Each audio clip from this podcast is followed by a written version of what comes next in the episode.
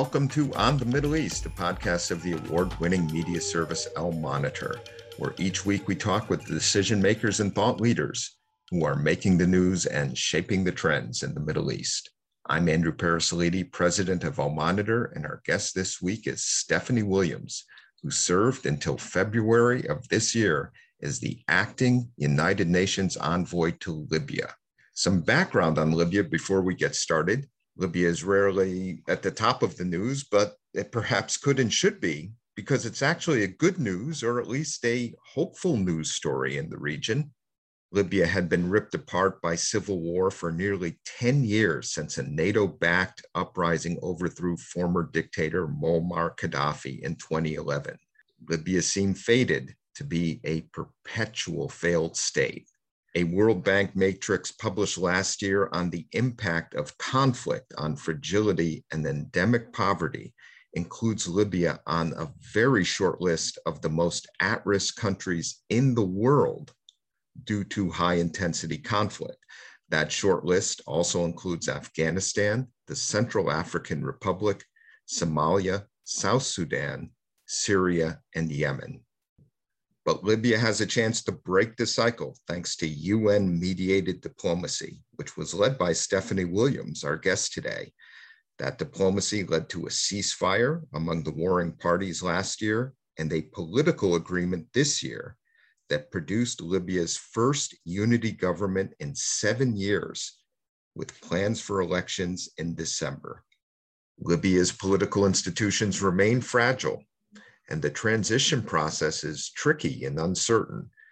But the economy is starting to turn around from the negative impact of the COVID 19 pandemic and the civil war. The Libyan economy contracted by nearly 60% last year and is expected to grow this year by 131%, boosted by the political agreement and higher oil prices.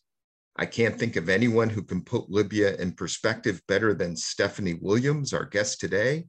Stephanie served for 24 years in the US Foreign Service before her UN post, and she is currently a non resident fellow at the Brookings Institution and the Johns Hopkins SAIS Foreign Policy Institute.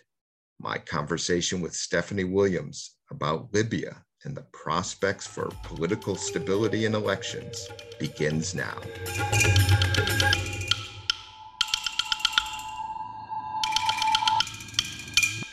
Stephanie, welcome to On the Middle East. Thanks very much, Andrew. It's great to be with you. Let's start with the road to what is, to date, a breakthrough agreement in Libya that you negotiated with the Libyan parties on behalf of the UN last year tell us what was driving the fighting in the Civil War? What drove the parties to a ceasefire, and what were some of the challenges you faced in getting to that agreement, which, which could represent a turning point for Libya? So, we really do have to go back 10 years to the outbreak of the first Libyan civil war, uh, the uprising against the Gaddafi regime. And I think, contrary to what many people believe, that Libya was somehow divided you know, what really happened in Libya as a result of the 2011 uprising, the upheaval, was Libya fragmented. It was like somebody took a, a mirror and threw it on the floor and it shattered into a hundred different pieces. So really the, the challenge, uh, the peacemaking challenge uh, since 2011 has been to gather all of those shattered pieces, all of those fragments, and, and to help the Libyans to, uh, to, to put their society, you know, back together. I would say the other, you know, underlying issue, one of the major drivers of the conflict is, is the economy. Libya is a country very rich in natural resources. It's a one crop economy. It has the largest, the ninth largest oil reserves in the world and a small population of 7 million people. And the way those, uh, the oil uh, uh, reserves, the way that the resources are managed and distributed has been a central driver of the conflict since 2011.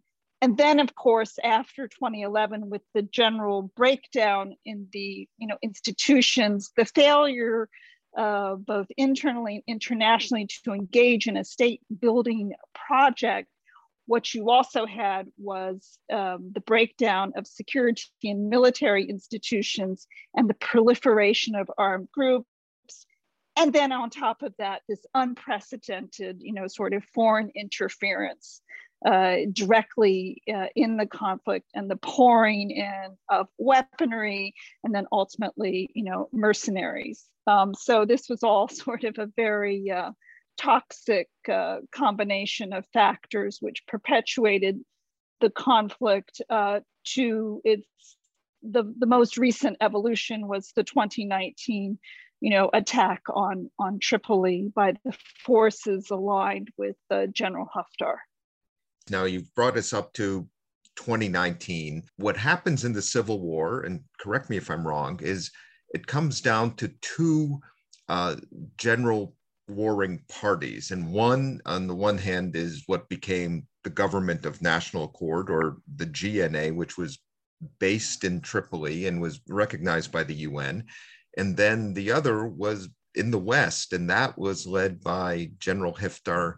Tell us about how it came down to those two sides and what they represented so yes, in the actual the uh, the battle in 2019 that ultimately resulted in the cessation of hostilities uh, in June of 2020, you did have these opposing the forces aligned with the government of national accord and the forces aligned with General Haftar and the so-called you know Libyan uh, National Army. But there are other major constituencies in this in this country. One of which was uh, the uh, elements or the forces uh, that were uh, sympathetic or had been aligned to the former regime. And these, um, this constituency, very important constituency, had been totally left out of the political process because in 2013, you know, the, for, the former parliament, the General National Congress, uh, uh, passed a political isolation law which excluded this constituency from participating in the government or indeed for running for office. So, you know, again, um, it's it's a complex uh, mosaic. But what happened in 2019 is indeed you had, you know, an attack on the UN recognized government, and then in roughly in Western Libya, um, you had uh, on on on uh, in support of the government of national accord, the UN recognized government. You had the largest mobilization of armed groups since the revolution. And so uh, basically in, uh, on April 4th, 2019, that last phase of the Libyan, the Libyan conflict kicked off. Uh, and uh, then w- with of course with major you know foreign intervention. You know of course initially uh, mr haftar had uh, quite a number of countries uh, assisting him in his effort. Uh, and then of course you had the turks primarily come in behind the government of national accord. Tell us a little about the foreign backing Uh, behind the parties why was Turkey on one side and Russia, the UAE, France, and others challenging what was a UN recognized government in support of General Haftar. Well, this also sort of happened in the context of a general, I would say, breakdown in the international community, which probably dates back more to sort of the 2014 period. But certainly, you know, what you saw uh, in Libya was where there had been a fragile consensus uh, in the Security Council around the, the UN uh, driven, UN facilitated political process that in April 2019 was heading towards the convening of a national conference, you know, to bring together all of the different Libyan constituencies to chart a, a Libyan way forward what happened was uh, that all broke down in, in April 2019. So essentially, you had anywhere between, you know, uh, two to three mem- permanent members of the Security Council, you know, on the side of Mr. Haftar. Uh, and this was the Security Council that had intervened in 2011, you know, on behalf of the, the, the NATO intervention. So if you're Libyan, you're looking at this, uh, this evolution or this breakdown in, in the Security Council and then a Security Council in April and May 2019 that essentially became entirely sterile, was unable to produce a product calling for you know, a cessation or a ceasefire and a return to the political process, which is why we, and I was working at, at that time for the former SRSG, uh, the former UN Special Envoy to, to Libya, Ghassan Salama, we sort of decided to um, take a different approach. We had to uh, abandon the Libyan track because we needed to knit the international community back together. We needed to sort of try and rebuild that international consensus, including uh, the permanent members of the Security Council, but also the countries which you have mentioned, which were directly interfering in the conflict, and then the regional organizations, uh, the African Union, the League of Arab States, and the European Union.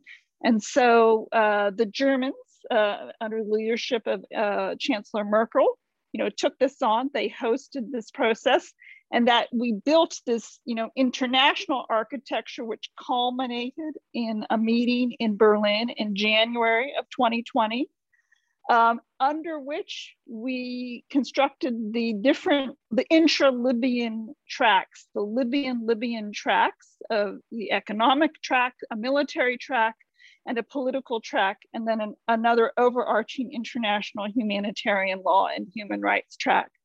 Uh, so once we had, uh, you know, this again rebuilt this fragile consensus, and of course during this time, weaponry was still pouring in, mercenaries were pouring in, all of this in direct violation of the very commitments that these countries had signed up to, and of course, in direct contravention of the UN arms embargo. And so, uh, you know, what happened in, in, in the spring of 2020, and this coincided with the, uh, the outbreak of the pandemic, uh, and also uh, Ghassan Salama's resignation as the head of the UN mission, and then I became the acting as as the Security Council uh, sought to find a, a, new special representative. Uh, what happened in this period was that uh, the Turkish assistance to the to the government of national accord essentially uh, enabled them to push Mr. Haftar back, to expel him and his forces from Western Libya. Uh, they, uh, the two sides, um, you know, came came together. there was a cessation of hostilities in central Libya between the city of Sirte on the coast and further uh, south is uh, a place called Jufra, where there's an, a large military base that cessation of hostilities held through the summer. We produced a ceasefire declaration in August through a track two process facilitated by the Center for Humanitarian Dialogue, which I was a part of, and then formalized in the ceasefire agreement that was signed in October, October 23rd, 2020, by uh, the joint the members of the joint military commission which was under the military track of the berlin process. So they formalized uh, the, the the ceasefire agreement. And then that allowed us to uh, really push forward both on the political and the economic tracks. And so uh, we we then you know turned our attention to um, to the to the political actors, uh, and we took advantage, frankly, of um, the pandemic um, to, to really broaden the, the political process.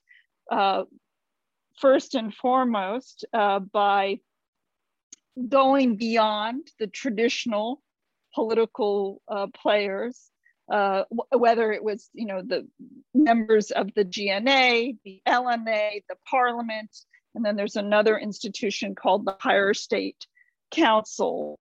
Uh, we broadened it to bring in, um, you know, these other constituencies, elements uh, that had been supportive of the former regime, but also to bring in a lot of women, youth, civil society, tribes, ethnic uh, constituencies, minorities in Libya. So we built this, you know, political tent.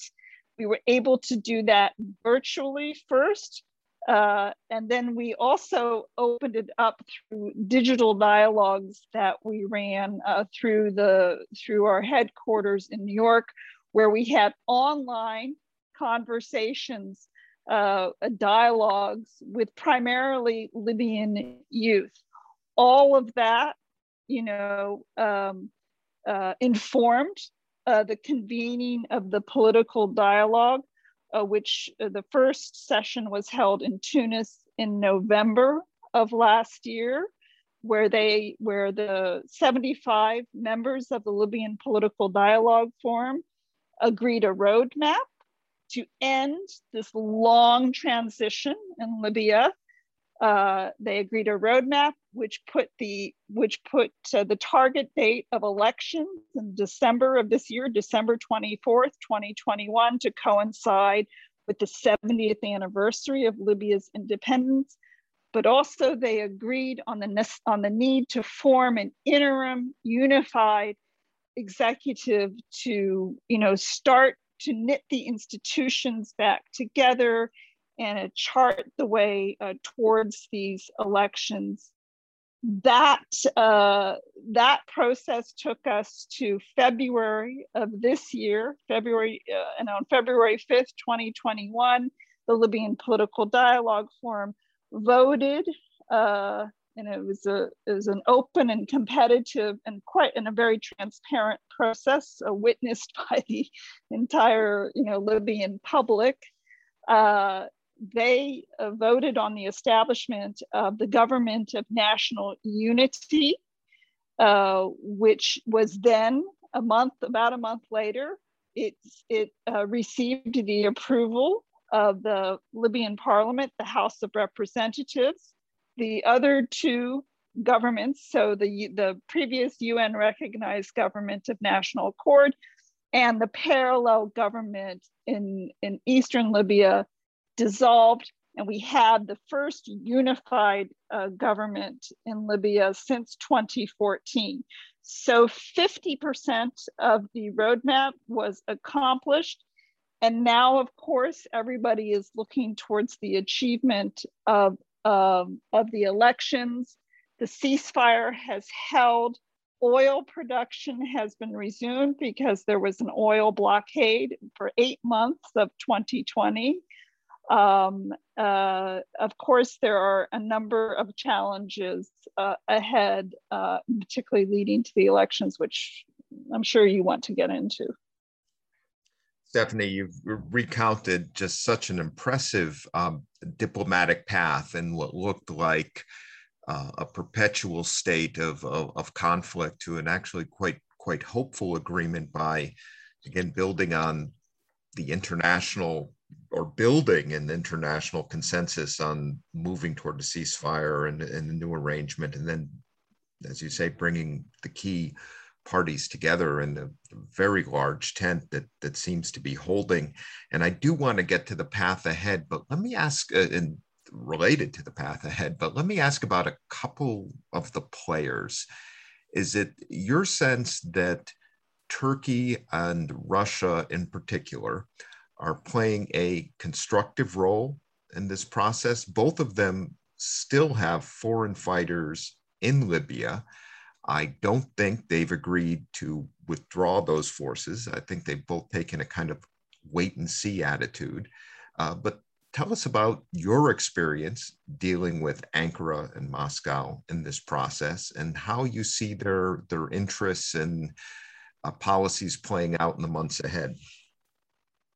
So I did uh, visit both capitals uh, last fall and, you know, uh, met with the respective foreign ministers and certainly received their assurances of their support for the UN process. They are both um, participants, members of this, you know, Ber- this wider Berlin process, quite active. The Berlin participants uh, just met again in, in late June of this year. Look, I think that for all of these international actors, you know, who do have their own strategic, um, economic, commercial interests in Libya, it is it is fundamentally in their interest to see uh, a stable and prosperous Libya at peace with itself, and you know, frankly, uh, a Libya that is represented by a democratically elected government that will then will have the, the inherent legitimacy representing you know the, the libyan people to make the uh, kinds of agreements, to strike, you know, the, the, the strategic agreements that I think many of these countries are interested in, whether it has to do with, you know, military basing, whether it has to do with the training and equipping the Libyan forces, you know, whether it, whether it has to do with, you know, their various economic and uh, commercial commercial interests.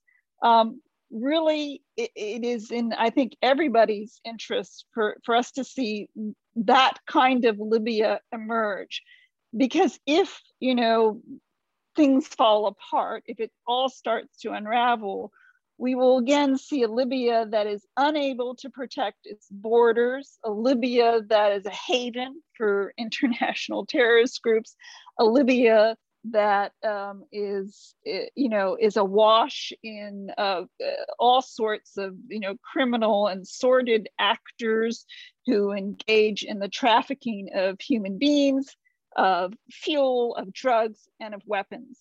And that that makes Libya a danger, you know, first and foremost to itself, to its neighbors, and for international peace and security. So, I mean, I think the degree to which the, the international focus can be on main, sustaining the momentum and helping the Libyans, you know, to, to come together uh, and to achieve this, this goal of national elections, which, by the way, is a goal that's widely supported by the Libyan people. An, uh, overwhelming majority of Libyans want to see the achievement of national elections. Are the interests of outside powers in Libya, Turkey, Russia, and others driven primarily, if not exclusively, by oil, or what else might be involved here? I think oil is certainly a factor. And, and so you've seen different countries uh, look at the Libyan problem set through various lenses. So you have those who look at it through the lens of counterterrorism, those who look at the country through the lens of oil and commercial interests, those who look at it, for instance, your Southern European countries through the lens of the, the terrible, you know, migrant uh, crisis and the, the terrible suffering that the, the migrants, you know, endure as they come into Libya and then this perilous crossing of the Mediterranean. So but the only way that you can comprehensively address you know that those issues those concerns is through you know uh, the support uh, and establishment of you know a sovereign libyan government uh, and and that can really engage in this this necessary you know institution rebuilding process the application of the rule of law um, that holds its officials accountable for what has been uh, this, you know, sustained and unacceptable plundering of the country by, you know, the the ruling elite, the political class, you know, those who have had their, you know, have have bellied up to the trough for the last uh, 10 years. All of that can only be uh, tackled, you know, through this uh, uh this this elections uh, project. What is your assessment of General Haftar and his role in Libya? And is he empowered by the agreement on an interim government, or do you think his influence is reduced because of the inclusion of, of other parties in the process? Mr. Haftar certainly he, he gambled in, in 2019. He thought that the use of the military tool uh, would work, that he could accomplish through an attack on Tripoli what he wasn't sure that he could accomplish, um, you know, at, at the at the political table through through negotiations, through a peaceful process. I don't think that he can replicate that again. He simply will not have the kind of international backing because you've seen that some of his, you know, international regional partners are are now kind of engaged elsewhere um, so I don't think that those circumstances can can be duplicated. Um, you know, certainly I spoke to Mr. Haftar uh, uh, prior to particularly the meeting in uh, Geneva in February, and he, you know, professed uh, strong support for the UN process. Of course, that's that's the kind of those are declarations that need to be continually uh, tested. But you know, fundamentally, what we've seen is the ma- maintenance of the ceasefire that the Joint Military Commission continues to meet. Uh, that you see, you've now seen just recently another um, exchange or release of prisoners, which has been an ongoing effort, you know, really over the last year or so You've seen uh, an opening of a major artery between the east and west of Libya, which has now allowed, you know, commercial and, you know, civilian traffic uh, along the coastal road uh, between Misrata and Sirte. So, you know, you have there's a, there is a, a continuation of these efforts to maintain the peace, and uh, that is something that's going to require uh, really uh, sustained mediation inside Libya amongst the Libyan parties and also, you know, internationally.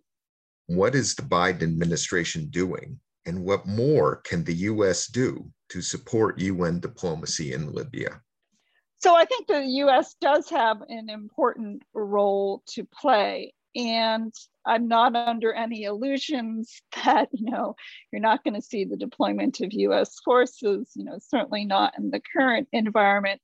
But certainly the US can use its diplomatic muscle. The US has, you know, this enormous skill in convening the in internationals in supporting the United Nations as it continues its work uh, in herding, you know, the different international cats. I think it's important, you know, for the US not to engage in what I would call performative diplomacy or sort of, you know, virtue sig- signaling on the need for elections without really rolling up their sleeves and, you know, doing the intensive mediation that that that's that requires um, because there, you know, we have heard from this administration. I think they have have um, really spoken out very, very strongly and positively on the Libyan file.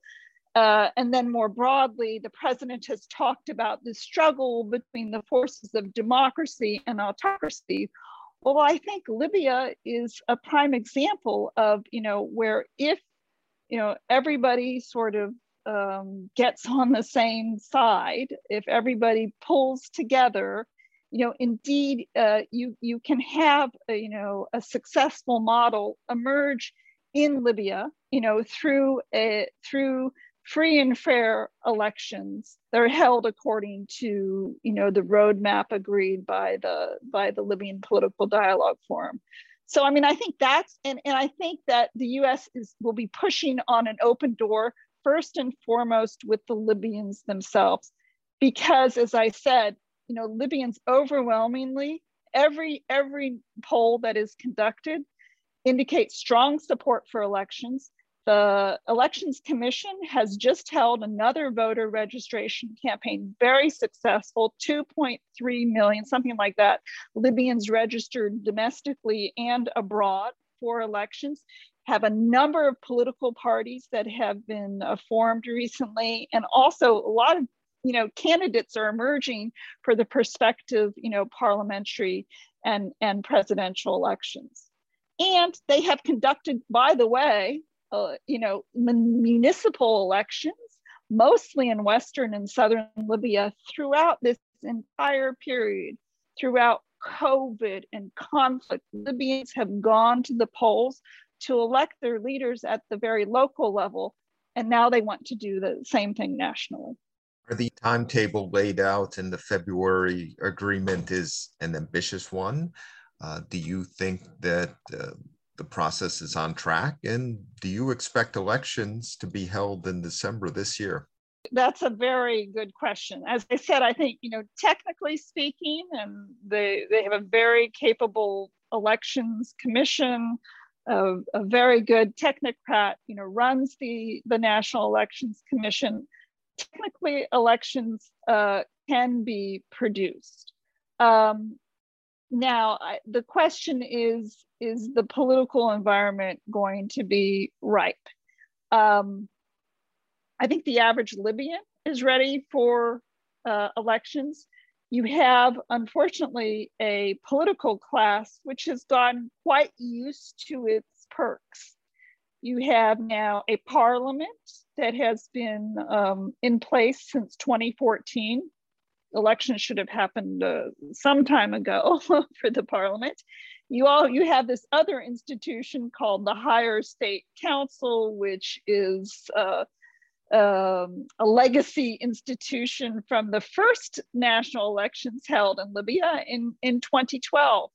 That institution, these people have been in their seats for nine years with that comes access not only as i said to sort of the state coffers but also this whole network of political patronage they find it i think hard to let go but it's time for them to let go.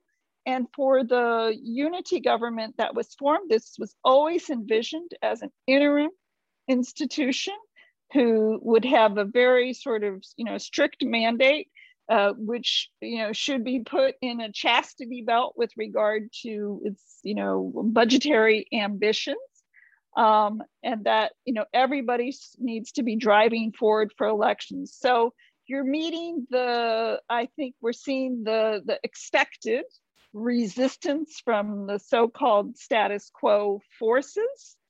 And those aren't just political forces. There are many many people who have benefited you know, from the chaos uh, of the last 10 years. But, uh, and then there is the question of the constitutional basis for elections and whether the constitutional basis, and this really also gets into what are the prerogatives of the president versus the, the government. There are those who say that you must have a constitution, you must have a constitution in place prior to presidential elections. Uh, and there are others who believe that a constitutional basis would be needed. So, you know, this is these are the discussions that the Libyans are having now. I think you we all need to, you know, sort of be cognizant of the fact that sometimes the whole use of the the constitutional argument is used as a delaying tactic uh, because the constitutional draft that is on the table now is actually quite controversial. And if it, if it were put to a referendum, the indications that there would be boycotts in certainly in eastern Libya, but also among some of the ethnic uh, constituencies. So th this is all is part and parcel of the mediation that needs to take place amongst the Libyans themselves with the strong backing of the international community who needs to understand that any sort of backsliding could be um, a, a, driver of, of conflict. Stephanie, thank you for your insights and analysis. I said at the outset that Libya is a good news story, or at least a hopeful news story in the region. And that's in good part because of your diplomatic leadership and role in the UN process, which has given Libya and the Libyan people some welcome and overdue overdue hope. So thank you for being with us today. Thanks for the uh, very interesting session. I appreciate it.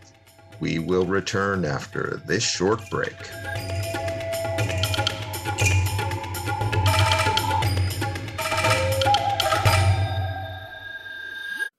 I'm Ben Caspit, Al Monitor veteran columnist reporting from Israel, one of the world's major news and action suppliers of all times, comparing to its tiny size.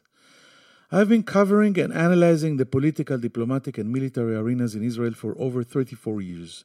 My best selling biography, The Netanyahu Years, was out two years ago. I covered seven prime ministers, one major war, two intifadas, one prime minister's assassination, two and a half peace treaties, four military operations in Gaza, and it's not letting up anytime soon.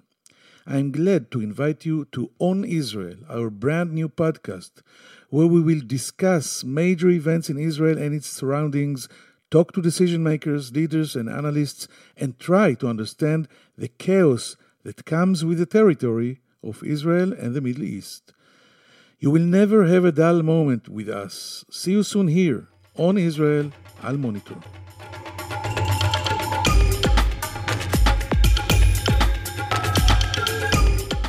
Thanks to our guest today, Stephanie Williams, and thanks to our producer, Beowulf Rochland.